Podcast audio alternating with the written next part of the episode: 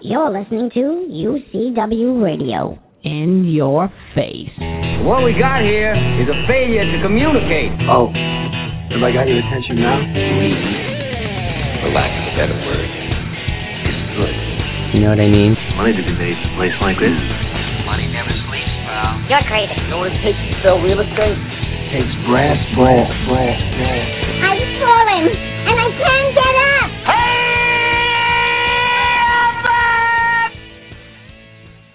All right, welcome to Money Never Sleeps. It's Monday. It's the Monday before Thanksgiving, and that means that politicians are not going to be seen until sometime next week. So it's status quo for now as it relates to any headway uh, we would be making to avoid uh, slipping off that fiscal cliff. Um, the Dow closed up over, over 200 points, which was decent, and uh, Nasdaq zipped over 62. Now, uh, Apple over the past few trading sessions, they dipped down a bit. You know, there was a lot of talk. People were looking at, you know, for the stock to test the $500 mark. Uh, it came close, and those with vision, when that happened, uh, they were actually buying. Uh, look, this is a company that has the potential in being the first trillion dollar publicly traded company, and, and this is going to probably happen in the, in the uh, next uh, two or three years. Uh, the only thing that may stand in their way is Microsoft, and Microsoft definitely a diversified company. Uh, there are a few that may say that it's seen its best days, but honestly, I think that the company is just warming up again. And this time around, they just may have that think tank that will be able to not only take advantage of a gap in the mobile unit uh, arena, snatching market from Apple because you know not everyone wants an iPhone. They want a Droid. They want something else. But they'll also, in my opinion, I think they'll be monetizing their current assets and definitely monetizing their current relationships. And I think that we're looking at a stock price for Microsoft that we won't see in a year or so. Uh, so my opinion is pretty uh, on on the cheap uh, side of things. Now moving on. Today we are going to be talking about real estate and the fiscal cliff. Uh, our first two guests know a lot about real estate. That's why we're going to have them on the show. And uh, look, this is their stock and trade. So without further ado, let's welcome David Gadet and Sam Kakembo of Oxo Homes to the show.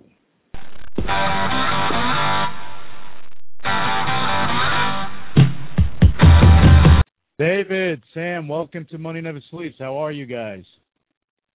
Good, Lou. How's things? Great. Pretty good, thank you. I uh, thank you for coming on the show, and you're going to uh, share with us some insight. Uh, why don't you let us know, or let our listeners know, a little bit about Oxo Homes?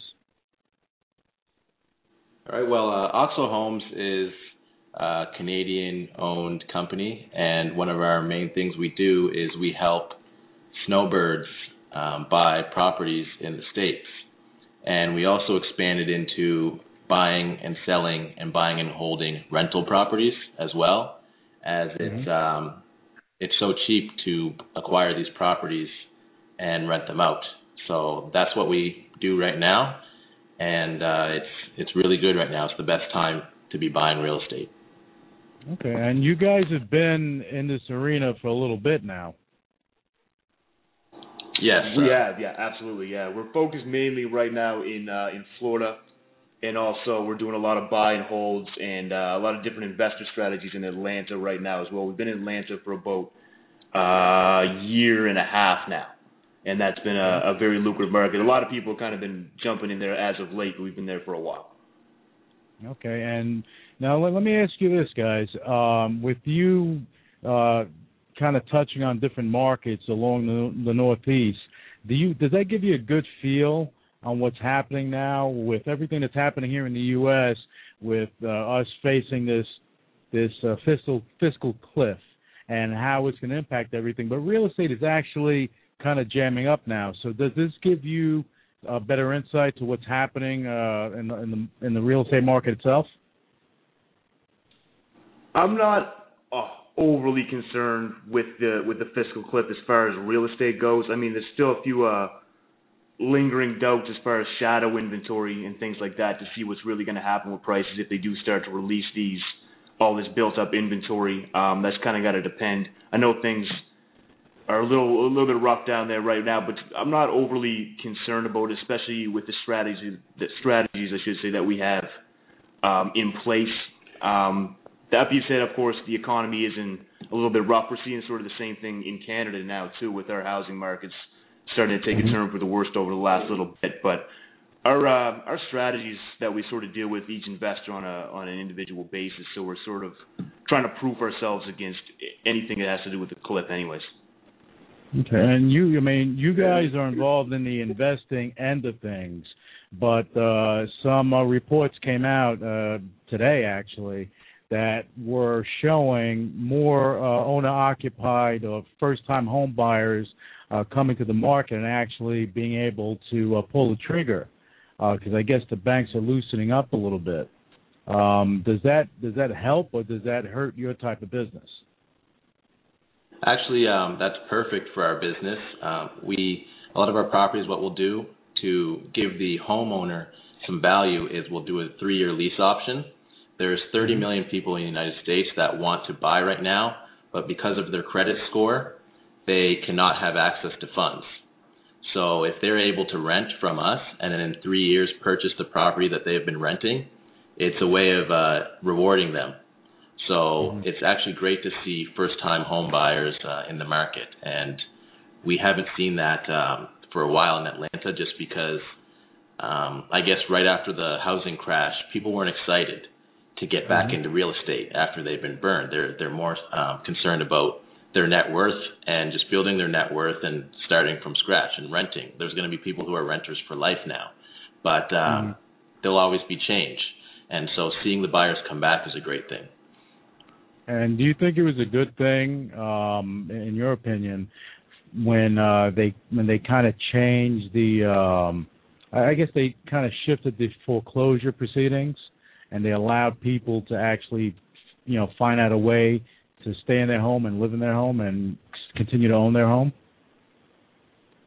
Definitely, with the prices rising, it caused um, it caused people to be over leveraged, and here. Um, in Halifax, Nova Scotia, on the east coast of Canada, we're allowed to borrow up to 39% of our monthly income to pay our mortgages. But on the west coast, you're allowed to pay up to 80% of your monthly income.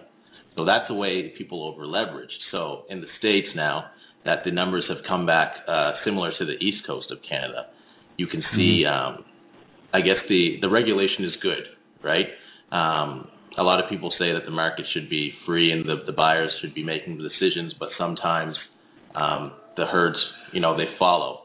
So to see that uh, the banks are loosening up the lending and also changing their mentality, so uh, not forcing foreclosures on people and giving them a chance to um, stay in their home because some people just bought at the right time or at the wrong time. Uh, they mm-hmm. did all the right things in life, and they just happened to buy in say 2006 or 2008 in that period, and mm-hmm. it ruined you know their their uh, their finances. So right. you know to give those people a second chance to stay in their home is is amazing. Well, do you think that you know when everything happened and the uh, financial crisis was upon us and a lot of foreclosures were happening.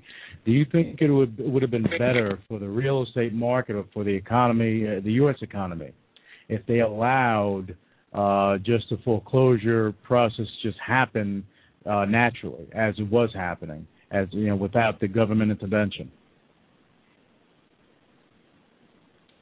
Yeah, uh, well, yeah, I think it probably would have been. Um, that that I think the the real major bane on the housing market was the massive amount of foreclosures because that just it can, well as as we know the the economy sort of works cyclically. So once you have hmm. media coming in talking about all the foreclosures and all uh, you know currency problems, then now nowadays eurozone problems, it all sort of makes a sort of a perfect storm for the recession as we saw. Because once everybody mm-hmm. starts hearing about doom and gloom about foreclosures, and there's now, you know, there was 500,000 more foreclosures from this time last year sort of news, then people start to get worried. People stop spending money, and that's when recessions happen, of course. Mm-hmm. So I think, so I think the, the the massive amount of foreclosures that that we hadn't seen before of course it did it did hurt, but um, I think they're starting to come around a little bit now.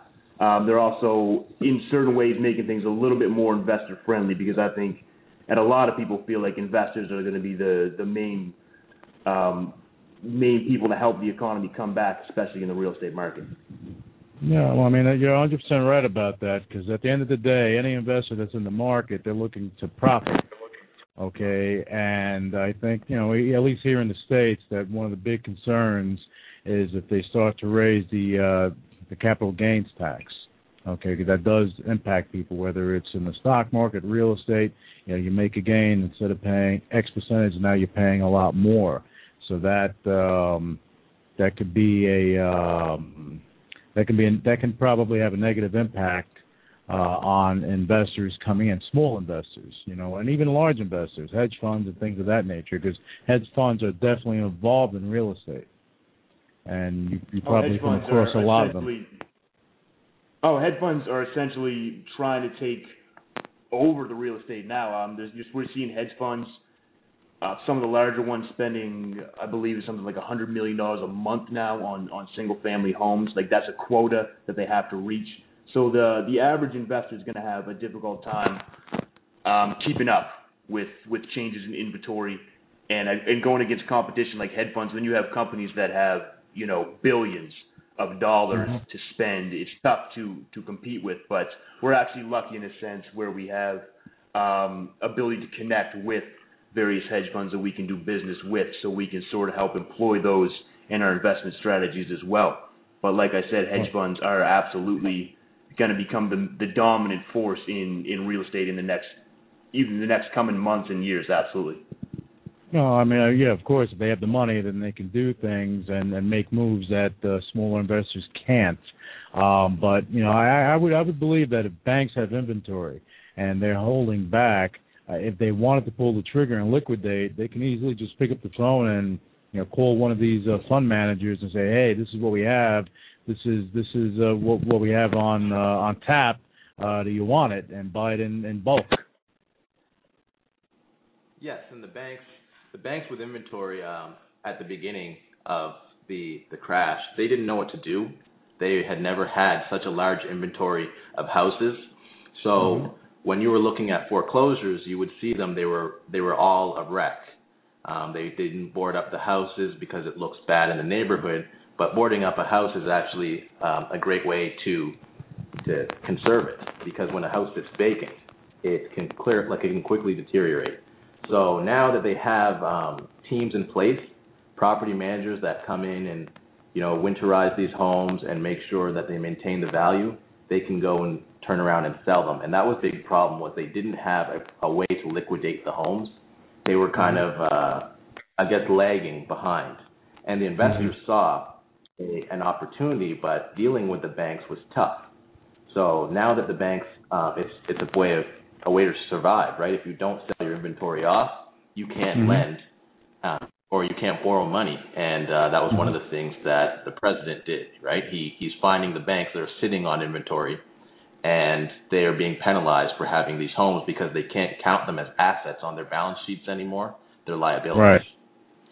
Right, and, and um, that that that that impacts their bottom line. Yes, and now it's making them the biggest motivated sellers in the United States, where before it was people trying to short sale their homes. Now it's the banks. Yeah, and look, there's, there's definitely no shortage of investors or you know home buyers in the market. They're there waiting. They're waiting for a deal. Uh, they're waiting for the right situation for them. You know, so um, I, I don't think it's a matter of the lack of buyers. I think, as as you said, you know, the banks becoming motivated sellers. That that's the key thing, because if they're not motivated to sell, they can hold on to it and sit on it until the market comes back. But that doesn't help anyone. Well, that's exactly right, and that's that's that's the main point I think of the of the um, the administration requiring them to uh, to loosen up a little bit on getting rid of the properties because if they want to sit back and hold on to hundreds of thousands of properties each that they now have, and it's not a big deal on their balance sheet, if that was the case, then things would get would get ugly quick because if they're going to hold on those until prices shoot back up, then there's going to be there's going to be a lot more issues. Absolutely. Yes, and that that Yeah. will also lead into another issue, um, a housing crisis. There is so much population growth and very little construction right now because there's no lending to uh, construction. And you know, like the homes we're buying, an example home we're buying between twenty-five dollars a square foot to thirty-five dollars a square foot. The cost to build being eighty to hundred dollars a square foot. Um, it's not a it's not something that the contractors are they're going to jump into building single family homes right now until the area can actually support their costs. So if the bank sits on these homes and sits on them vacant, well, all the people that have vacated the homes, they're moving in with family, right? And they're trying to uh, save money for a few years, but eventually they have to move back out. On top of that, um, there's a population growth, and you know they're going to be expecting 400 million people um, by the next 10 years. So if all of these people don't have a place um, to stay other than with family or you know cramping multiple families under one area, that's going to drive the rent prices up. So Mhm. uh, releasing this inventory is something that has to happen um, to, to maintain the current markets.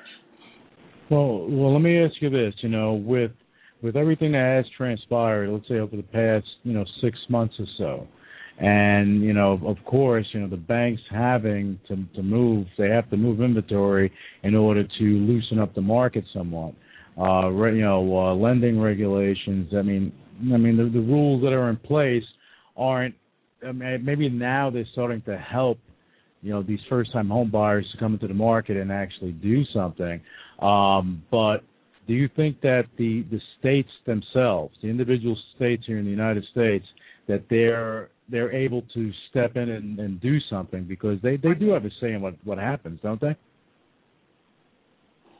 Yeah, the states, um, each state, and we've noticed a difference um, in Atlanta to promote having investors come and buy these properties. Like they have a problem the inner city of Atlanta where the houses, the homes are old, and if you go outside of the inner city and go into the suburbs, you can buy you know homes that are 10 years old, and you're buying them for fifty thousand dollars, and you can rent them out for say a thousand dollars a month in inner mm-hmm. city, the investors were very picky and they did not want to buy there. So what they did was um, the state gave you a 10-year tax abatement where you won't pay property taxes for 10 years, and it's on a sliding scale, and it kind of goes up a little bit Mhm. every year.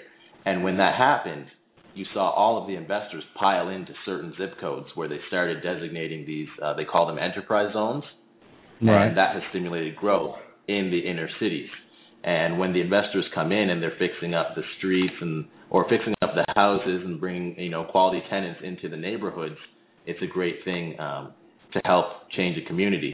And also, Mhm. all of that money can be uh, taxed, right? They're going to tax the income of the investors, and hmm that will help pay um, for more improvements in the city. And, and I think that's important because a lot of people are under the misconception that the federal government they can loosen up money and everything's going to be great.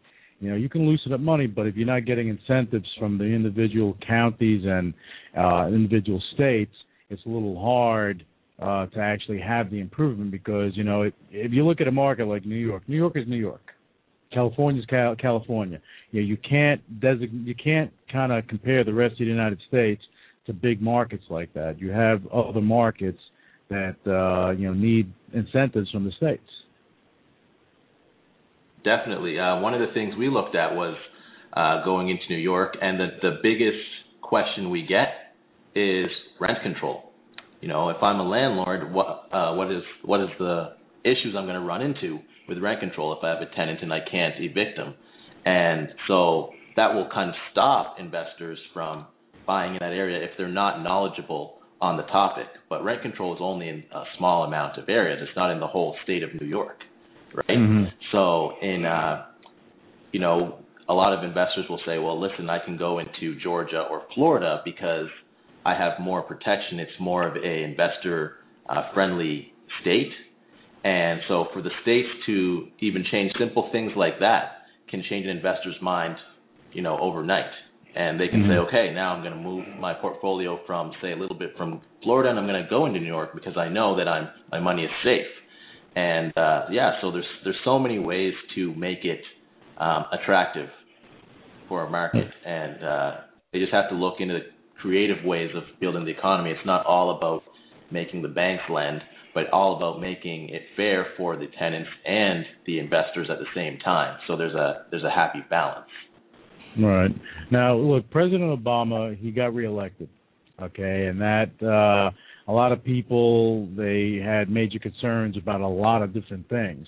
My my I guess my question uh with that to you, do you think that him being reelected had a positive or did it have a negative impact on the real estate market moving forward into 2013?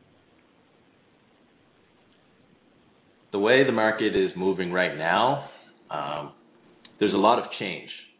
Like there's a there's a lot of change right now. So for investors, one of the things like Fannie Mae, if you were buying a home from Fannie Mae, which is now government owned, there was mm-hmm. a deed restriction on when you could sell that home and how much profit you were allowed to make off of that home. Uh, recently, there's been a waiver. So investors, there's a lot of investors who are just wholesalers. So they're acquiring mm-hmm. these properties and, and give, selling them to funds and selling them to uh, firms like us. And it was limiting their, uh, I guess, their inventory turnover because they had to wait 90 days to six months, depending on the deed restriction on these homes. So one of the things that has been lifted is that deed restriction to allow inventory to come out at a faster pace. So um, the way the way it was working for us, we we didn't have any issues getting inventory. So uh, for him to be reelected, it just keeps us on the same path for the next four years. To have uh, a change in in power, I guess you could say, we would just kind of have to sit and wait and adjust our strategy to the new changes that are happening. So for us, it just keeps things the status quo. Um, mm-hmm and we're going to see whether if you know whether the prices come back up and how fast the housing market uh, rebounds. Okay, yeah, I mean a lot of again a lot of people had different opinions on uh, his him being reelected, and you know my opinion, I believe you know when President Obama came into office, it was uh, the wrong time, wrong situation. He came in at a at a time he faced adversity through the nose uh, but him being reelected, yeah, I, I don't, I don't know if there's ever been another president that's that's came into a situation quite like him. He inherited just yeah. about as as rough of a situation that that you that anybody has seen in a situation. Um, as far as economy goes, and of course, the real estate was you know one of the huge factors in the economy. Um, the wars, you know, everything. It was it was definitely a bad time. But so for as, as Sam was saying, for him to um, to be still in still in office, I think it's not um, it's not a big deal for us as far as as real estate goes. Things are just going to kind of continue to coast along for people like us. Um, had Mitt Romney been elected, uh, there would have been changes. Of course, the the, the stock market would have would have felt it, and um, in turn, everything feels it a little bit in the economy when there's a shift like that. So you know, we'll we'll just continue trucking along instead of having to wade through uh, wade through the changes. And, and I think one of the biggest issues with uh, you know President Obama being re- reelected is this fiscal cliff. But once and we we will get through it. We will they will figure it out. There's no way that they're not going to figure it out. Um, they will figure it out, and it's going to be a little late in the game, but they will figure it out. And once that happens, at least for your business, it it it it it allows you not to have to shift. Because if you shift and and if you're three four years into doing something you have to shift and change. It can actually uh, have an adverse effect to your to your bottom line. Oh absolutely. Um, one of one of the keys to being in real estate um, especially where we are in multiple markets around around the nation one of the keys to being successful is to be able to adapt Definitely. So I think investors as a as kind of a type of person are usually fairly adaptable to change, but you're right. Uh, something like the fiscal cliff is, and you guys are coming right down to the wire. There's no question about that. They're uh, they are a little late in the game, like you said. But if something like that is to uh, is to not get fixed soon, then yeah, we're definitely going to have to to adapt a little bit. Going to be some changes put into the investment strategies for sure. Yeah, well, because as, as, we were talking about, and every everyone's talking about it, on every show, every news program, every financial news program, wherever the papers, you know, so all the fiscal cliff. The, the people are in this panic mode because they think, oh, you're gonna you're gonna fall off and no one's gonna save us. But at the end of the day, you know, uh, politicians have an obligation, okay, to follow through with this. They have an obligation to figure this out because it's not about Democrats, Republicans. It's not about that. Forget about you know what party you belong to. Get down to business because you get hired, uh, and and you do get hired. You get elected, but you're getting hired to to to uh, do yeah to speak for the people, do for the people. So you have to do your job. And if you're not doing your job, then well, you shouldn't be in office. And and that's my opinion. Exactly. First and foremost, yeah, that's right. That's well, that's why you're there in the first place. People feel you can do the job and get in there and do the job. That's exactly right. Yeah, you're getting paid a few hundred thousand dollars. Yep, you better do your job. you do it right. exactly. You know, but yeah, we're not going to see anything and any uh dramatic change between now and mid next week. You know, it's it's Turkey Day uh, here in the states uh, on Thursday, and I really there's nothing really going to happen because all, as I said earlier, all the politicians they're uh, they, they're heading home. They're going to enjoy the holiday, and uh, hopefully next week, you know, uh, they'll start to get to work and really get to work and figure figure this out because you know, look, I'm a Republican, but at the end of the day, this has nothing to do with your your party affiliation. You know, you have to stand behind the president I want him to perform. I want him to do fantastic. I want him to show the resilience that uh, that this country has. You know, and you guys being in the real estate uh, realm, I mean, that's going to actually him performing benefits you in a big way because the economy boosts up. People have more money to go uh, to go buy houses and invest and do these type of things, and it just increases the value of the properties that you already own. Definitely. Um, one of the things we want to see is the, the United States come back as well. Um, being, you know, I guess the little brother of the United States, a lot of our exports, 70% of our exports is to the United States. So when the economy slows down there, it slows down here, and it also around the world, right? There's multiple countries that are in trade with the United States that depend on the the bounce back right? And we're all, I guess everyone's waiting. There's a lot of people on the sidelines as well when it comes to investors that are kind of, they're looking to see what's going to happen. And the big thing that changes uh, markets is the the buyer mentality. Most of our, our countries are consumer based, right? So if the only people investing right now in real estate are investors, it is tough to turn a whole market because the investors have to take every house one by one and fix it themselves. Now, 2004 to 2006, when all of the the boom was about you know no money down and you can buy a house and make money flipping houses, it wasn't just investors in the market, right? It was it was people buying houses for their first time and fixing them and selling them. Now, it was a little bit too much. But mm-hmm. when the consumer mentality changes, where they where people believe, okay, it is a good investment to buy a home right? And they talk to their friends, and their friends say it's a good investment to buy a home. It's going to change the whole mentality of the country, and that's mm-hmm. when everything is going to come back. So we're waiting on that as well, um, because the investors can't do it all themselves, right? Like a lot of investors that's, will make money, but you know we we we win as a team, we lose as a team, right? So it's, it's the same mentality, yeah, that way. No, I, I agree with you. You know, look, pride and ownership is a key thing. You build that pride, more people own, builds the economy, and I guess one of the big things here is job creation. And uh, once they start doing that, then more people will have the ability to actually get the home. So there are a lot of components here, but I think all of these all of these components, if half of them go in the right direction, you know, then it's actually going to help the economy in a big way.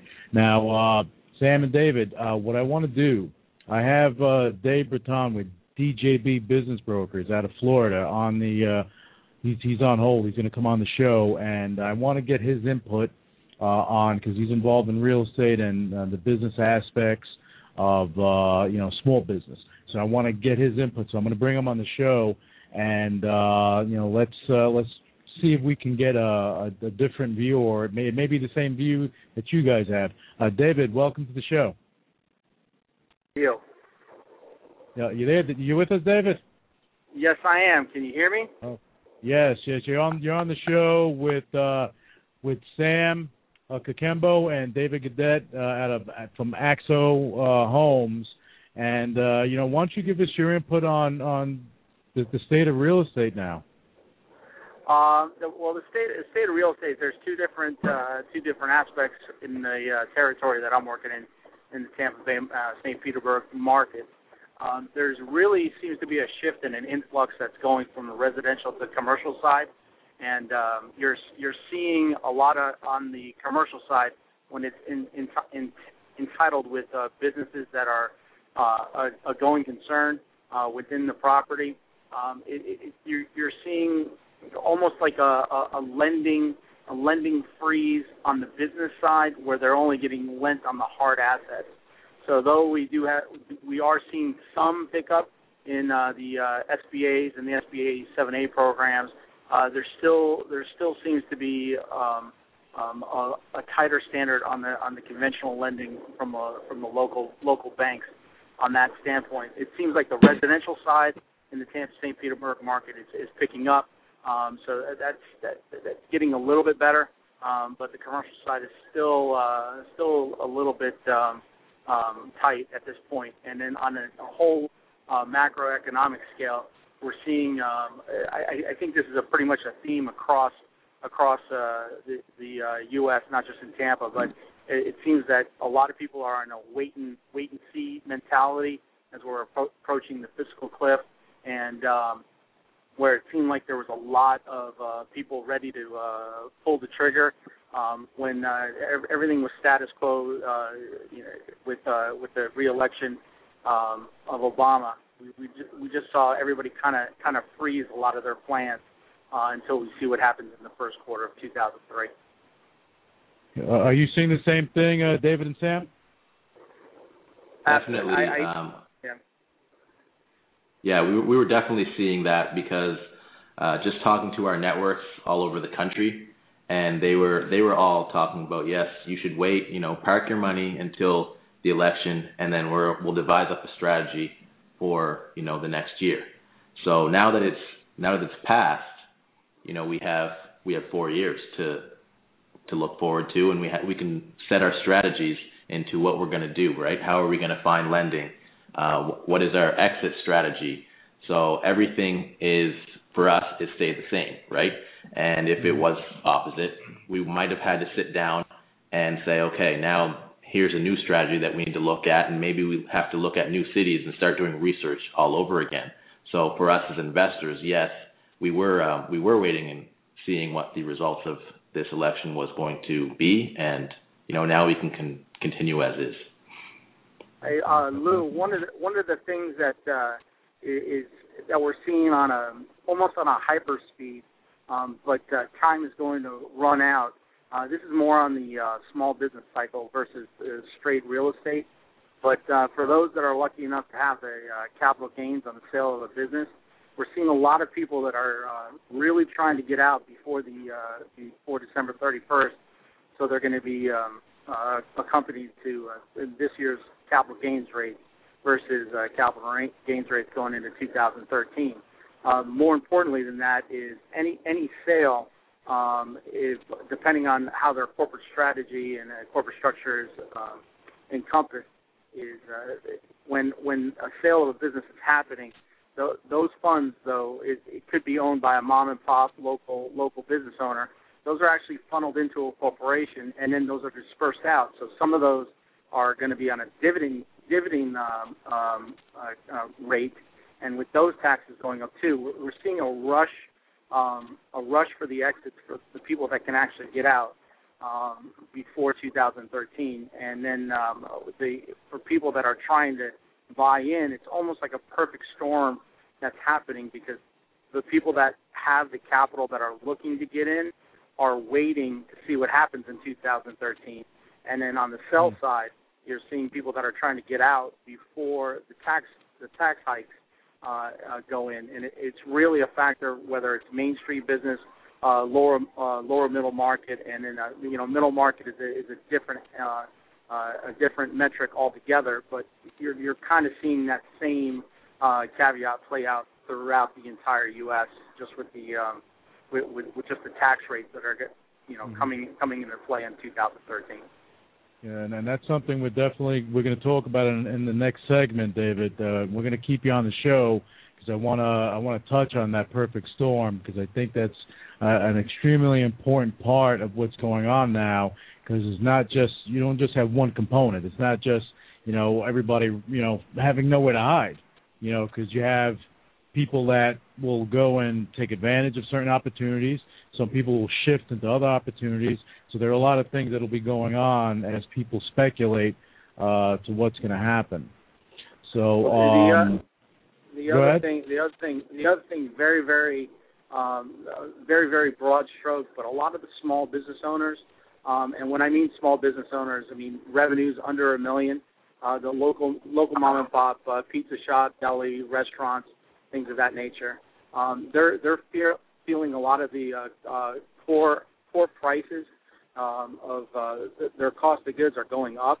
So, you know, a, a crate of, you know, a pound of beef is is much more expensive now than it was a year ago. But they don't have the pricing power on the end on the end part to the consumer, where they can raise it because the discretionary funds on the consumer end aren't as high. So you're seeing a real squeeze happen on the small business owner. And when you put that into play with tightened lending standards and you know increased uh, corporate corporate and gov- government uh, regulation, uh, it's a real squeeze on these entrepreneurs. So you know, I, you know, I want to give a shout out to all the small business owners and entrepreneurs that are that are out there. Uh, it seems like they're fighting an uphill battle. Uh, this is this is when the true true character of that entrepreneur and what makes this, this country great. And uh, you know, it's, it's it's nice to see that that that that uh, that spirit that's still alive. No, I, I agree with you 100%, David. Uh, but I want you to hang on there because we're going to bring you on to the next segment. Uh, David and Sam, you know, uh, your your input on, on the real estate market, you know, was was definitely informative. You know, what what is your next move before we go to break? Uh, what is your next move? What are you guys going to do as we uh, head into 2013 with everything that that's a, that's upon us, uh, with everything in flux right now? Uh, I think we're going to stay basically the same as what we're doing right now. We're also going to try to get into more multi-unit activity. Definitely, that's always kind of a safe haven for your money. Um, apartment complexes, things of that nature, as well as as I mentioned earlier in the show as well is um, really joining forces with some of the larger hedge funds that we have connections with. As as we discussed earlier, we we can't beat them, so we might as well join them, right? So that's kind of going to be the focus when they as they start to take over um, large parts of the real invest, real estate investing market. Um, we team up with them and we keep getting the returns that that our investors need. Okay, that that's that's great. You know, so um, I think I think that you you have a, a plan that's going to work for you guys. I have, I have no doubt about that. Uh, can you just let our listeners know how they can find out more about you? Because you may have you know people out there that may you know they may have a question or they may want to do business with you. So why don't you just uh, shoot Absolutely, yeah, absolutely. Yeah, absolutely. It's um, www.auxohomes. That's A U X O Homes dot com. That's a website. You can send us an email there um, to info at auxohomes dot com. Um, that's that's a great website to uh, for people to visit just to get some more information on what we do. It's a great it's got some great tools and resources on there to really educate people how to make money through real estate investing and what their options are to uh, to make money with us. Um, you can also follow us on Twitter at Auxo Homes, and we have a toll free number that they can call anytime. That number is one eight eight eight five three five two eight nine six, and they can call at any time, and somebody will be happy to talk with them. Okay, great. Uh, David, Sam, thank you for coming on the show. Uh, David Breton, stay with us. We want to bring you into the next segment. Uh, but David and Sam, thank you for coming on the show. It was informative, and I like to have you back on because as uh, things change, as we, we move forward, things are going to change, and it's going to impact your business. There's no doubt about it. Because you know, uh, when it comes to the finances here in the states, it's going to impact the uh, the small guy, which impacts uh, real estate uh, first time owners. So uh, we want to bring you on and get your feedback. Absolutely. Let's stay in touch. That'd be great. Thank you very much. Okay, great. Th- thank you so much, guys. And we're going to take a quick break, Right, Luke. and we're going to we're, we're going to be back with uh, John Dines. Uh, he's going to be our special guest coming up, and we're going to stay with uh, David Breton of DJB Business Brokers, and we'll be right back. The Palestinian civilian death toll is mounting Monday after Israeli aircraft struck the Gaza Strip. At least four people were killed, 42 injured, up to 15 more are missing. The airstrikes are an attempt to crush militant rocket fire from Gaza that's been hitting Israeli civilians. President Obama is encouraging Myanmar to continue its transition to democracy. Let us remember that in a global economy, a country's greatest resource is its people. So by investing in you, this nation can open the door for far more prosperity because unlocking a nation's potential depends on empowering all its people, especially its young people. This nation that's been so isolated can show the world the power of a new beginning and demonstrate once again that the journey to democracy goes hand in hand with development. I say this knowing that there's still countless people in this country who do not enjoy the opportunities that many of you seated here do. There are tens of millions who have no electricity. There are prisoners of conscience who still await release. There are refugees and displaced peoples in camps where hope is still something that lies on the distant horizon. Today I say to you, and I say to everybody that can hear my voice, that the United States of America is with you, including those who have been forgotten, those who are dispossessed, those who are ostracized, those who are poor. We carry your story in our heads and your hopes in our hearts.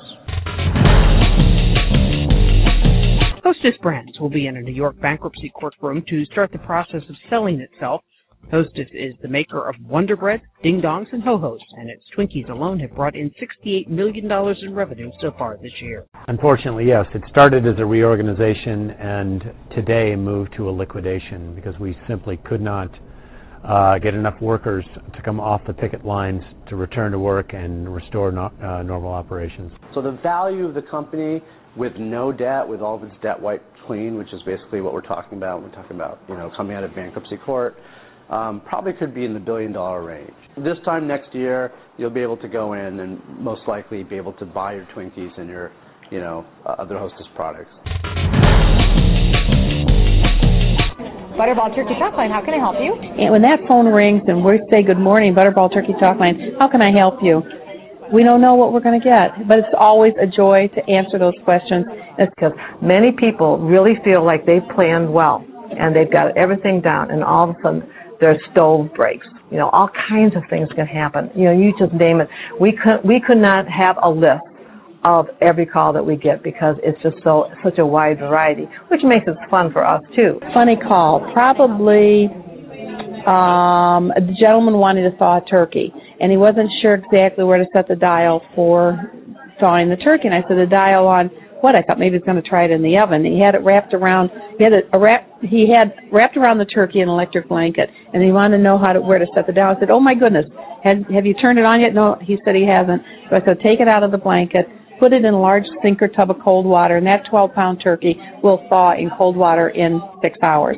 So we saved the day. He can cook the turkey, but he was in a hurry. Even now today we have Facebook and Twitter and Pinterest, and then you can go live chat uh, through the butterball.com. Even this year we have a Butterball app. So we are so contemporary. First mother-in-law, the, the mother-in-law coming over for the first time, and she wants to do, you know, really impress her, and she's scared to death of how to do it. And we've had them where they've been calling from the back room, you know, because trying to make sure that they're doing the right thing. So we're largely hand holders for people who are maybe cooking their first turkey, and that could be at age 19 and they're away at college with friends who aren't going home for the holiday, or it could be somebody 79 years old who's cooking their first turkey. Home sales activity was at an annual pace of 4.8 million with a median home price of 187,000. That's up 9.5% from the same time last year. According to Freddie Mac, the national average rate on a 30-year fixed-rate mortgage fell to 3.49%, a new historic low.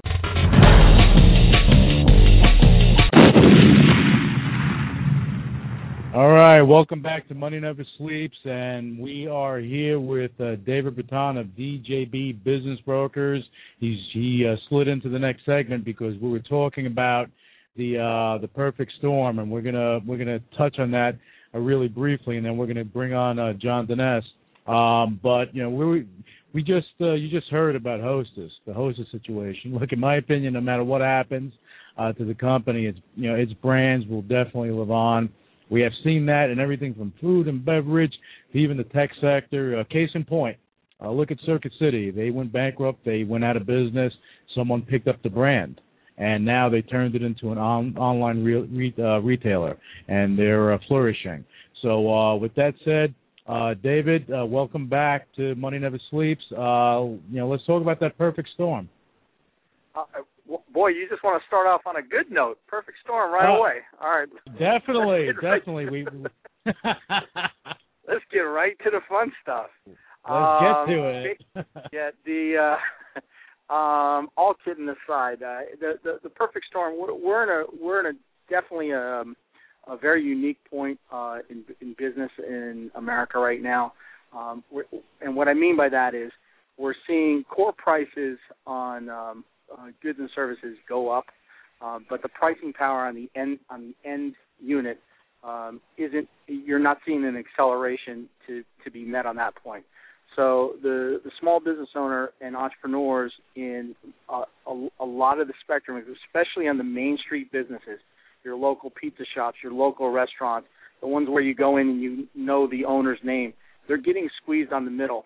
Um, and what we're seeing is we're seeing tightening lending standards, core prices going up. The the, the end end end end um, end user is not uh, absorbing that retail markup at this point. Um, we're also seeing where the the um, the capital gains and dividend rates are going to be going up in 2013.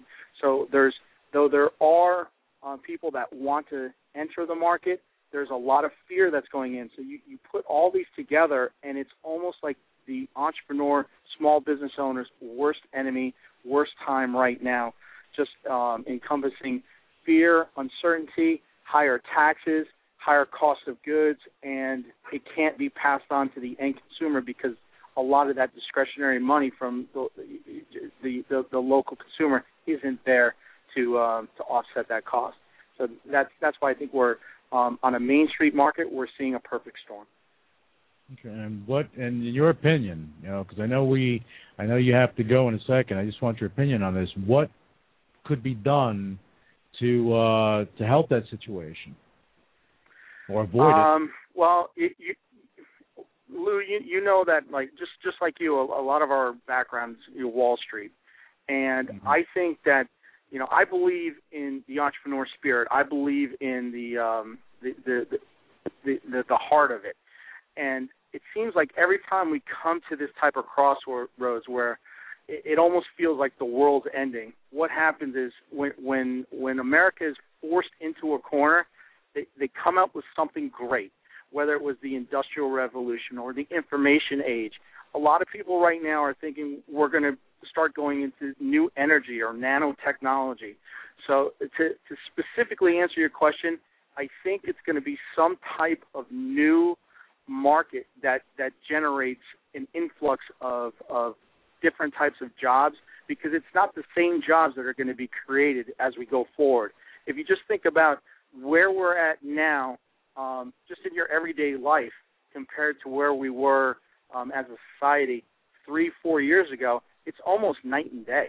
Um, it, just I mean, simple stuff as far as uh, how business is done to from social media marketing. I mean, that something as simple as that has had a dramatic dramatic impact um, on advertising. Just uh, look at advertising budgets. So I mean, something as simple as that. But I think we're we're starting to go into so many new fields that are that are um, entering our market. I think that is going to be the solution where uh, you know some people might still be looking at or some politicians might still be looking at creating jobs in the same same fields that unfortunately a lot of businesses I mean they go in cycles so some of those mm-hmm. are phasing out just through technology and we're seeing you know a resurgence in uh, you know new and exciting uh, markets. I, I think that's the answer to your question. Okay, all right, thank you. That's fair enough. Um, now, David, I I know you again. As I said earlier, you have to go. Why don't you let our listeners know how they can find out more about you, how they can reach out to you? Because I'm sure you may have people that want to contact you that you know in in your neck of the woods that may have a question or may want to do business with you. Sure. Um, the the best way is uh, just visit our website is djbbusiness.com. Um, if you uh, Google DJB Business on any of the social uh, websites, we're on all of them, um, and um, we're on a lot of different uh, um, uh, websites and blogs. It's just a matter of you know what your forte is that you like. But uh, if you just Google our name, or the easiest way is just go to our website. They all link into it. Once again, that's www.djbbusiness.com. All our contact information is there. We're available. Uh, video chat, uh, chat, emails. Um, if you have a cell phone, you can get in touch with us.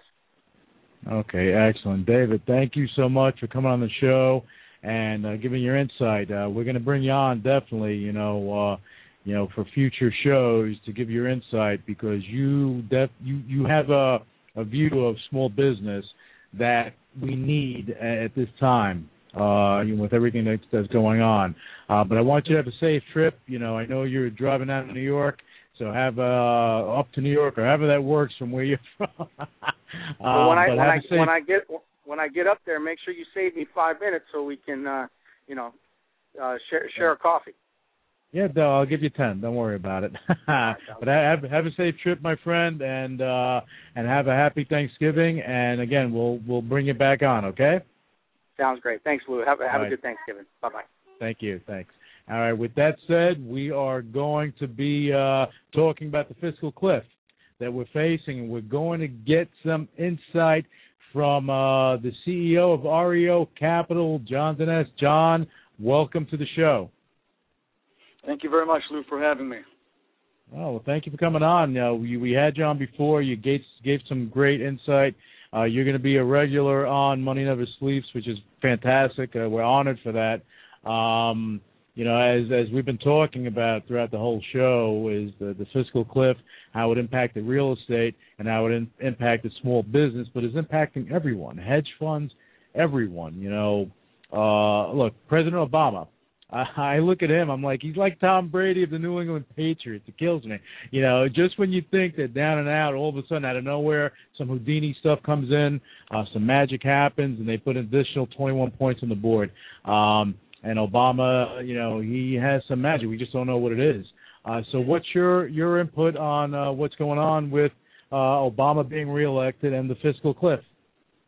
Well, you're you're absolutely right, Lou, about its effects because it, it's going to affect everyone who receives um, uh, capital gains from from dividends to uh, to CEOs who are are, are looking at uh, at cuts uh, and holding back investments to uh, increase taxes in uh, uh, not only from Obamacare but but increased taxes uh, in your payroll, increased taxes, uh, and um, uh, just the, the um, average amount of uh, ordinary income taxes you're paying. Uh, Mm-hmm. it, it's going to be very painful for uh, many people to endure over this next uh, four years. And uh, frankly, uh, I guess uh, my take uh, on it is that, that I'm I'm stunned that um, with the, the track record that President Obama has ran on, that uh, that he could not have been beat by uh, the GOP. And uh, uh, I think uh, uh, Bill O'Reilly uh, said it very uh, very clearly. Um, you know that, and, and and Romney also alluded to it by uh, in that in that secret taped video where he alluded to the fact that 47% of all Americans believe that the government um, uh, needs to take care of them, and and uh, they indicated on the news that 70% of Asians voted for Obama. Um, uh, 90% of all African Americans voted for Obama, and uh, Latinos, uh, 90% of all Latinos, and and O'Reilly said that this has become um, the society of entitlements. That that, Mhm. that more than fifty percent of Americans now believe that uh, the government needs to take care of them, and that they knew Obama was going to be the president that was going to give them stuff, and that Mhm. Romney was going to make cuts. And therefore, it was an easy, easy decision for those minority groups to vote for someone who is going to uh, give out more entitlement. Uh, let's face it, the Obama administration has gotten uh, 32% increase on food stamps and 70% increase on welfare. hmm Well, let me ask you a question, John. Those entitlements, you know, like those that those entitlements are on the chopping block because something has to give. You know, you can't have full right. all these entitlements happening. And I think, uh, oh my God, what, what, what is what is the uh, the deficit on that? It's what is it, five hundred billion dollars? You know, there has to be something has to give. Something has to give one Right. way or the other. And I think Obama, Right. you know, right? I mean, he's in a lame duck session right now, but he needs to actually do something because I, I said this earlier. Politicians they are hired by the people to do for the people to do the right thing. No matter if it hurts, it hurts. You got to do the right thing for the Right. country because this is hurting the country. Right. The the fiscal cliff would raise taxes by by uh, some uh, 800 billion, and unfortunately, um, so far, tax uh, spending cuts have only been approximately 100 billion. So we we we need to uh, not only offset that uh, increase in revenue with some spending cuts, and that's that deal has not been worked out yet, and and that's the real issue behind the financial cliff. We we have Mhm. to have revenues, but we also have to have spending cuts. Yeah, because if you increase the revenues, is that paying for the entitlements? And then how are you having growth? Exactly. GDP is is is, is bound to fall, and um, already several CEOs, according to the Wall Street Journal, have said that they have uh, made contingency plans for layoffs and prepared for sharp economic contraction, which is going to hold back investments. hmm And right now we're about, we're just under 40, 42 days uh, until we go over that uh, that that virtual it can be a realistic fiscal cliff. Uh, a lot of things happen. You know, if they don't come to, to terms, if they don't figure this out, you know, it, it's interesting how the, the, the Department of Education, they they they're going to get hit with a lot of a lot of cuts in their budget to the tune of about four billion dollars, and that includes Correct. student aid. So that actually Correct. help that it actually hurts us as as a nation because you need education, get educated, build, and become on. You know, if you have that entrepreneurial spirit. You you get it. You get educated. You're contributing to the economy. Okay, you know, two million jobs in jeopardy uh, doesn't seem like growth to me. Right, and and of course, um, you know, they want to make large spending cuts on defense, and that is opposed by the GOP, and and uh, there there needs to be some compromise. And according to Forbes, they said certainly the fiscal cliff can be avoided, but it simply involves Congress and White House coming to terms on a deal that would extend the Bush tax cuts for some or all, along with the possibility of extending some tax relief to payroll tax cuts as well. And at the same time, parties need to work on an agreement about how to lower the deficit without throwing the economy into a tailspin. Uh, well, but Boehner said he was he was open for that, and he said he, you know, that we we needed Obama to be the leader at this point, be the leader that this country needs, and Right, the and- entitlements, everything. You have to cut what you need to cut, even if it's painful. You have to do it. Right, right, and and I think that Boehner had a, a valid point there.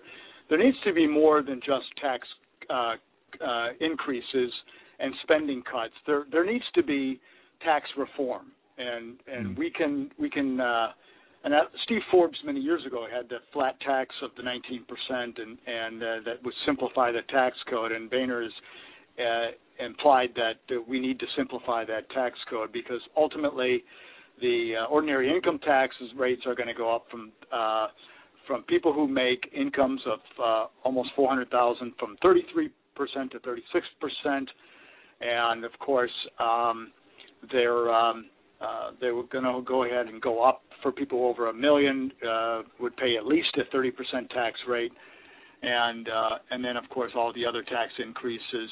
Not to mention uh, the Obamacare. They've indicated that 70 billion dollars alone in just uh, operational expenses in running Obamacare is going to cost the average American um, who is making $40,000 or more. Obamacare will hit their pocketbook for an additional $4,000 in uh, tax increases just to pay for Obamacare. And they said the only people that are going to benefit are going to be the lawyers.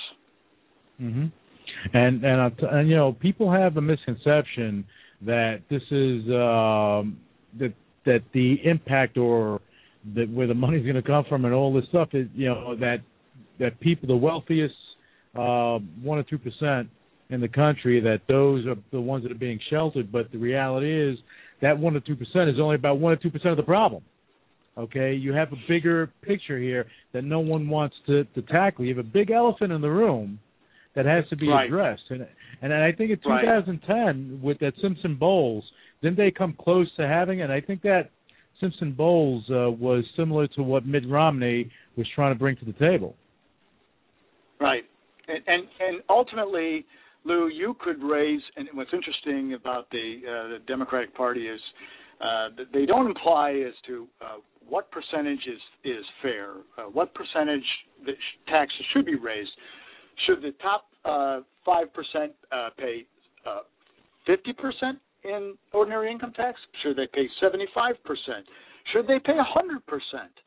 But ultimately, even if they paid hundred percent in taxes, it still would not reduce the sixteen dollar, sixteen trillion dollar deficit uh, hmm. by uh, by maybe five hundred billion dollars at mm-hmm. most.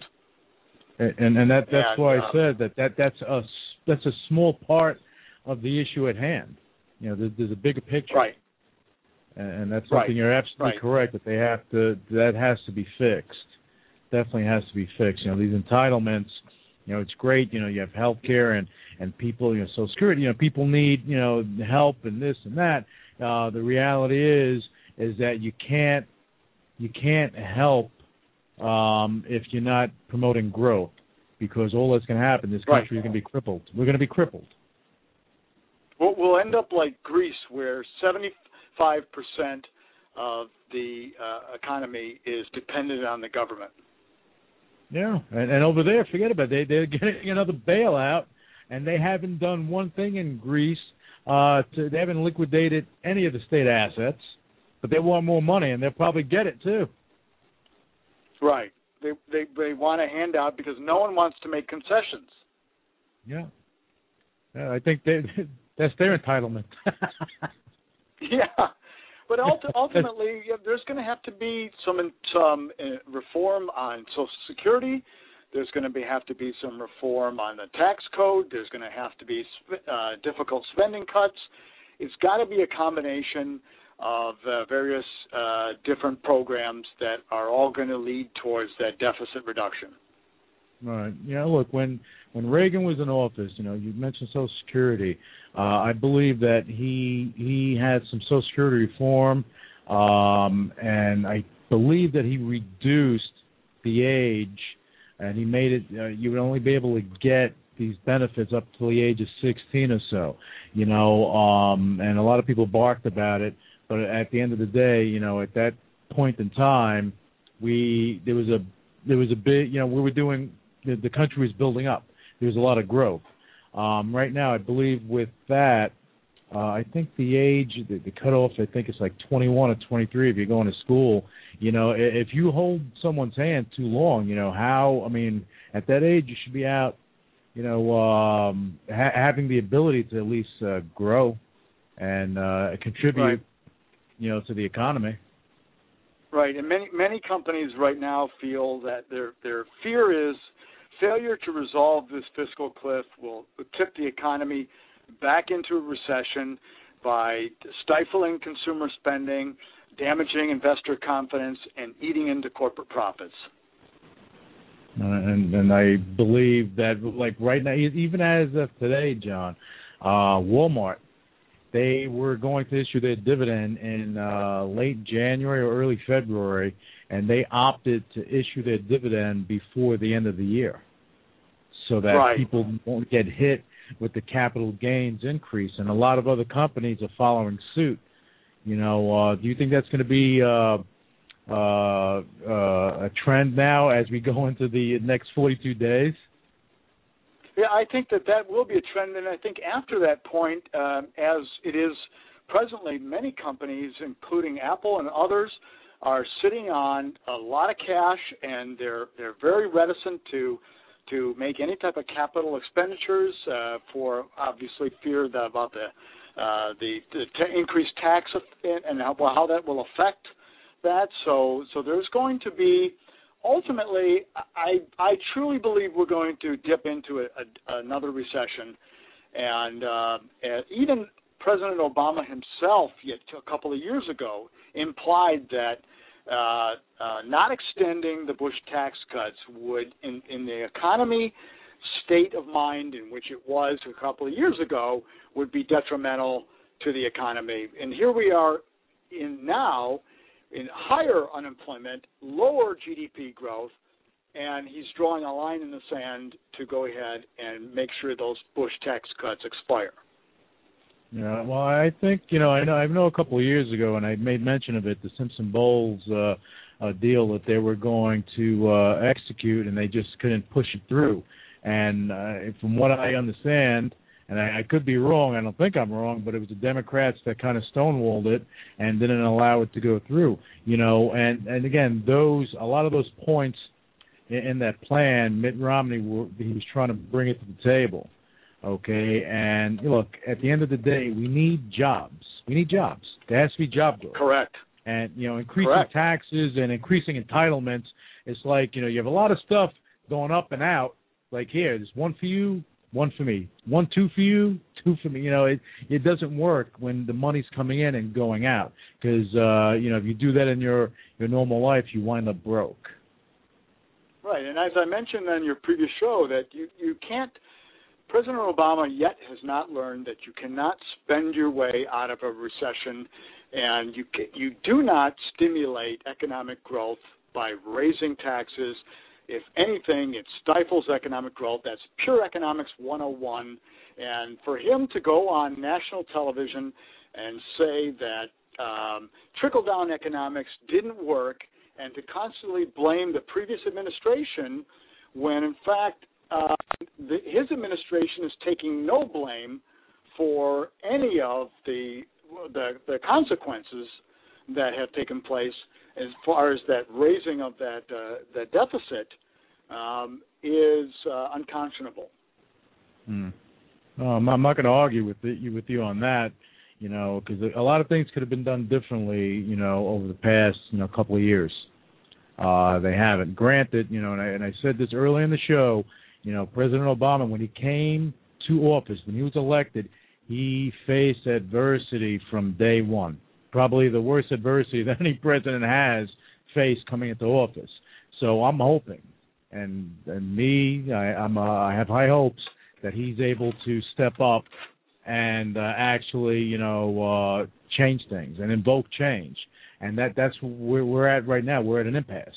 You know, it's either something's Right. going to get done or we're going to have a big problem, and it doesn't just affect the wealthy; it, it affects the middle class. It hits them directly in the head, and you'll have increased poverty, and that's the reality. Right, and You and, know- and and the reality is that um, 97% of Americans are going to feel a tax increase, and for the president to say that 97% will not see a dime of their taxes go up is is pure fabrication. It's it's just it's just not going to happen with with the with all of the expenses and and part of that issue that you just mentioned, Lou, was when Obama pushed through Obamacare, there was no bipartisan uh, negotiations. That was slipped under the radar by the uh, Supreme Court to vote on as an additional tax, and it was passed without any anybody knowing what was taking place consequently, now we are going to pay the brunt of that. And when you have Mm-hmm. 30 million Americans that are not purchased, not do not have health care at the present time, do not buy health care for whatever reason, and now you're going to infuse them into the medical system. I'm sorry, Lou, there's not enough doctors to go around to treat all of those patients. And what's going to happen is there's going to be more class warfare. The wealthy will pay cash and will get better treatment. And I've already talked to doctors that have said they are going to turn away Medicare. hmm And that's and that's their So- right. They, I mean, that's because it's, it, you know you're a doctor. That's your business. Right. And and Yeah. also small businesses. In your show previous, you were talking about small business. Well, when you Mhm. get to 49 employees already, uh, the food chain, and not Chili's, but um, uh, the, uh, some of the other food chains have indicated that they are going to cut hours, cut employees, so that they can avoid the additional cost and, the, and that they're going to incur by being mandated to to uh, to take Obamacare under that additional expense. So as opposed to someone working a full 40-hour week, they may be working 29 hours to avoid uh, them getting hit with that, and it's going to affect the economy, jobs. People have less income, and then their discretionary spending is not there. Uh, this is, this is going to be a hell. This is going to be a hell of a ride. Uh, that I do know. Correct. Because if they don't. If they don't make the right moves, you know, tax rates will rise for over 120 million households. Households. That is Right. an amazing thing to me. Okay, where Right. I mean, you, you, the rate's going to go to what? Uh, I think 30, 38, 39, 5 or something like that. 39, right. 39 and a half going percent. 39.5. Correct. Yeah, that that's incredible. That's incredible. You know, right. And, uh, and that's just on or, that's just on ordinary income. That doesn't include yeah. uh, taxes on capital gains and and what you spoke about in your real estate segment. You know, those Mm-hmm. those people just doing real estate transactions are of course going to be affected. People who Yeah. own mutual funds are going to be affected. Everybody's going to be affected. Yeah, yeah. once you start, you know, booking profits. I mean, if you have an investment, you're not moving it, you're not realizing the gains. Unless they start changing that rule too, and you have realized gains on paper. Um, but you know, once you start moving money around, that's uh, you know, you're going to start paying tax on those capital gains. But if you if you're just holding tight, not moving money around, then the circulation of money is not helping the economy. It's just stagnant. It's just there. It's not doing anything to help make things robust. And again, there, there's so many different uh, things that are happening. Then you know, in February we're hitting that deficit ceiling. So it's like you know something needs to transpire. Yeah, they've said that half of the nation's 40th, 40 uh, largest publicly traded corporations have announced um, curtail on capital expenditures this year and next year as a result of the fi- of the fiscal cliff. It's amazing. It's amazing, and and that's going to stifle their growth.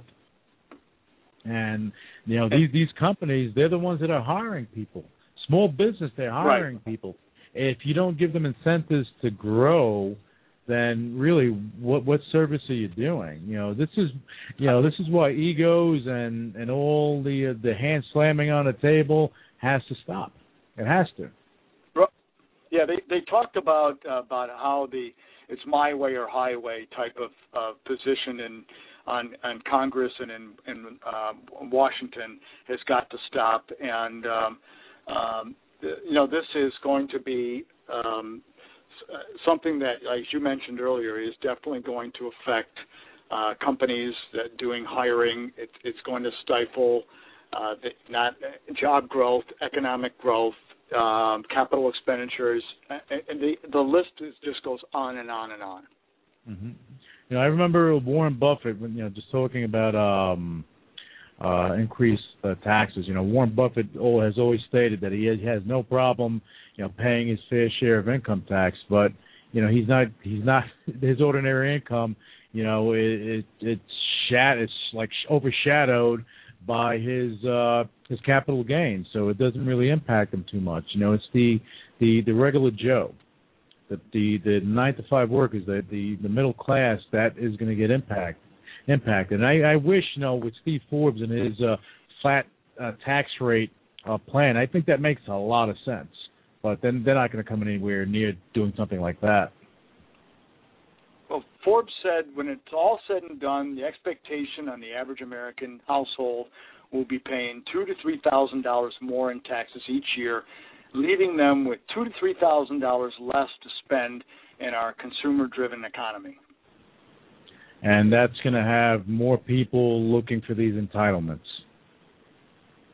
Exactly. Looking, more, you know, more, more, uh, more uh, food stamp uh, applications and more um, uh, um, um, what's um, um, Well, yeah, every you know. Medicaid, Medicare, you have every any any entitlement that that's out there, the welfare, you know, all all welfare. I mean, yeah, if you have, if if you have, if you're taking money away from people and they can't, you know, meet their their obligations at home, you force them to do something. Either they're going to get two or three jobs, or they're going to be forced to look to the federal government for help.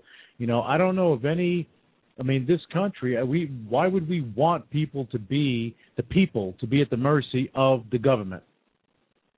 The government's there for the people, and the people have to rise. Exactly. And I think people should speak up, and they should call their their their congressmen, call their senators. You know, get on the horn and and tell these people how you feel because, you know, even uh, the poverty-stricken, you know, uh areas, they think that they're not going to get impacted. They're going to get hit on the head as well. Everyone is. It's it's also the the payroll taxes, that program, uh, those tax cuts that we're giving for for average Americans, they're going to see uh, that payroll tax extension expire. Uh, that's going to go up from 4.2% to 6.2%, which means there again also less money, smaller paychecks, and um, you know, and and um, people are going to also receive smaller Social Security checks as well. Yeah, and then you and you'll also have, you know, kids that are in school now. They're they may be in middle school, they may be in high school, looking to go to college now. They're not, the money's not going to be there for them to go, and if they do go, are they going to have work coming out of it? You know, maybe with the next administration, but we don't know what damage is going to take place now. You know, uh, we're we're resilient, and we we spoke about it with uh, with David Breton earlier. We're we're resilient people. You know, this country is resilient. However, however, you know, how much adversity can you throw in someone's face before they they they get to their knee and have to take a breath and try to come back? It's difficult. I, I feel for the the kids in college coming out in this very competitive job market, and of course, as as more corporations are going to be uh, cutting back on uh, capital expenditures, which includes hiring, it's going to make it tougher for for those kids who are even qualified from the Ivy League schools to get jobs. Subsequently, all that debt that's incurred from uh, getting a college education, I'm afraid, is going to be um, not taken care of, and there's going to be more uh, students who are end up uh, uh, waiters just just to pay their their uh, student loans. It's like debt. It's like keeping. It's like keeping people in debt, and it's, it's a form of suppression. I mean that, that that's what it seems like to me. It's a form of suppression, and and I know there's a lot of money offshore that wants to come here, you know, but all all of this that's happening, it's going to kind of stifle that that investment, that that money offshore from coming to the states.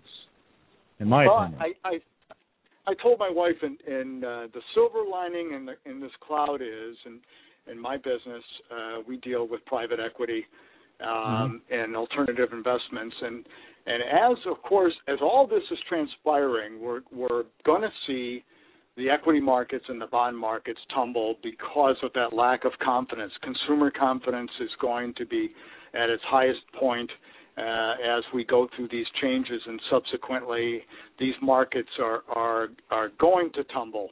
And as they do tumble, though, those people who are looking for uh, areas to invest are going to look at the private equity markets, the type of deals that Mitt Romney came out with, with Staples Mm-hmm. and, and those type of companies that um, that are, are going to be only available to the accredited investor. Well, I think that you know, I think President Obama, you know, should really, really think outside the box and bring in Mitt Romney as uh, some sort of advisor on business because he needs someone in his in his stable that can actually help job growth. You know, because Well, you can go make all him- oh, oh, go ahead. They, they did ask him that just the other day uh, in a news conference, and, and he's Mm-hmm. and he kind of chuckled and said, "Well, I've only been elected for a week now," and he goes, "I haven't even had a chance to make a phone call to Mitt Romney." You know, I mean, I I think right now that you know they the, the government, uh, the president, you know, Congress, the Senate, they all have to think outside of the box because it's not a Republican or Democratic thing. Guess what? It's an American thing, and we have a problem. Right. And, and calling on Jeffrey Immelt of General Electric, who paid absolutely no corporate tax last year, is is not the person to call on.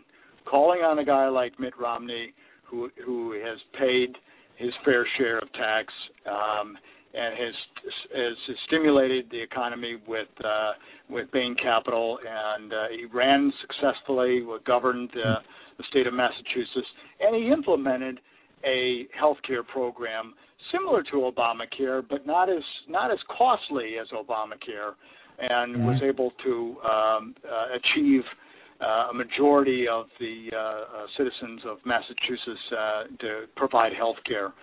So you're you're absolutely correct. Uh, I think that it's going to take uh, think tanks as well as other individuals, uh, all- the people uh, to come in that ten-letter word, compromise. Yep. Yep. They they they need they need to do that. And again, you know, um you look at the president, forget about Obama, just the president of the United States, that title, you know, um you have you wear two hats. First, you're the leader of the free world. Second, you're running the biggest company on the planet, the United States. So you need some business acumen in, in order to go in and keep the machine running. And I think that's something that we've been lacking over the past four years. You're, you're absolutely right, Lou. And and a senator who had two years uh, experience in Chicago, um, and and who was a professor previous, um, uh, has no domestic uh, policy experience, no fo- foreign policy experience. Uh, he's going to need all the assistance, and and he's going to have to take advice from his, uh, his Mr. Clinton and President Clinton himself, who was Mhm. instrumental in coming to the middle.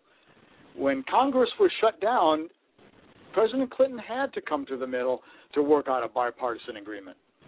hmm And and this is the stuff that needs to be done. The, you, you know, the egos have to go out the door. They have to. You know, and I keep stressing that, uh, but it just like it, it kind of riles me up a little bit when you have something like this that's not only going to impact us, it's going to impact the next generation, and it's going to impact the next four years in a big way because you can uh, so much damage can be done now that it may take us a decade to recover. It's possible. Oh, absolutely. And and you're not going to see recovery, Lou, until you see that housing market start to come back and, and come back strongly because that housing market creates a lot of jobs. Yep. And You know, without look, and they those still- jobs, you're absolutely right. Yeah, and that's that's the thing too. The housing market, you know, uh, as I mentioned earlier in the show, first-time home buyers, those numbers are increasing, you know, and that's great, and it does help uh, with increasing the value of the homes uh, in a in a particular area, and it's good for the investors that own those homes. But the problem is, you have no lack of investors out there to buy, you know, real estate, whether it be residential or commercial. Okay, you do, you have no lack of buyers out there. Problem is, is that you know uh, they're for them to go in and start acquiring and and start building. You know, what's the incentive if you're going to get hit with all these, you know, uh, ancillary taxes on your your your growth. You know, you get rewarded for growth by getting taxed up the kazoo, you know, for the growth that you're you're doing and for the jobs that you're creating. So, uh, what's the incentives? It's it's going to be interesting also because the, a lot of the jobs that are created also are are in the defense industry in states like mm-hmm. Virginia and Washington D.C. and and uh, all of yeah, them Maryland. the East Coast that yeah Maryland that that rely on um, defense spending to stimulate their economies. Um, I, I've got an 18 year old daughter, and I, I admit I'm fearful for her future. Yeah, and you have every right to be because you're, you're right. You know, uh, you know, defense uh, spending. You know, you, it does bring jobs to Virginia, Maryland, Washington, even uh, Texas and California. The, the the amount of federal employees in these states is astronomical, but that also contributes to the housing recovery in those areas. You start cutting that spending. You start you start cutting people's salaries. Now all of a sudden you're going to have ghost towns Look, look what happened to Pennsylvania when the price of steel was uncompetitive and we were buying mm-hmm. from the Japanese. Ghost town. It just it exactly. became a ghost town. You know, people had no jobs; they had to leave, and I remember that because you had um I forget the the mayor of the town of, of, of that town. He was trying to re you know have a resurgence of the area, but the reality is when you have your main product there, you know, uh, and it's not it's not uh, viable, you know, industry for you anymore. What are you going to do? You have to reinvent yourself, and that's something they haven't done over there. And I think that you know, um, you know, it's cutting the uh, defense spending, you know, is going to be detrimental because you have a lot of people in the military. They have they they depend. This is their this is their this is their life. That's their job. You cut that, what are they going to do? They're going to go into the open market to go find a job that's not there, and they're going to compete with college uh, graduates that are looking for jobs that are not there. So, you know, really, what are we doing? Uh, and and my wife is a nurse, and and uh, you know when you look at uh, the healthcare issue uh, more closely, um, it is it is very disturbing uh, because it's um, there are people that do not have health insurance because simply they elect not to spend the money on health insurance, and we already have Obamacare. If you go into a hospital and you're indigent, that health care is paid for by other taxpayers. So mm-hmm. the need to go ahead and implement a uh, health care system that is going to raise people's taxes in order to to cover those people, I think was unnecessary. But yeah, definitely unnecessary. Again, that that was something that made no sense. Still makes no sense to me. You and know, and, and he he he stated to every American, it's not a tax increase. Uh, look at us now. oh, look at us now. We're gonna we, we have all types of issues going on here. Uh, John, uh, we're coming towards the end of the show. You know, um, I love having you on because we can go back and forth with a lot of things. Um, but do you have any? What, are your final thoughts on um, on the fiscal cliff and what we're facing?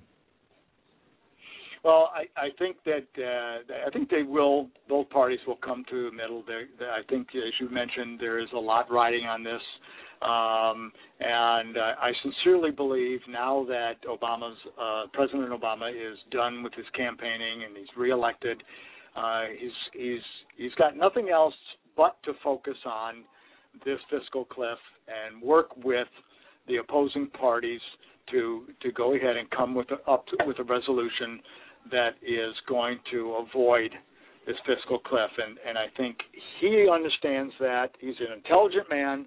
Uh, uh, Speaker Boehner understands it.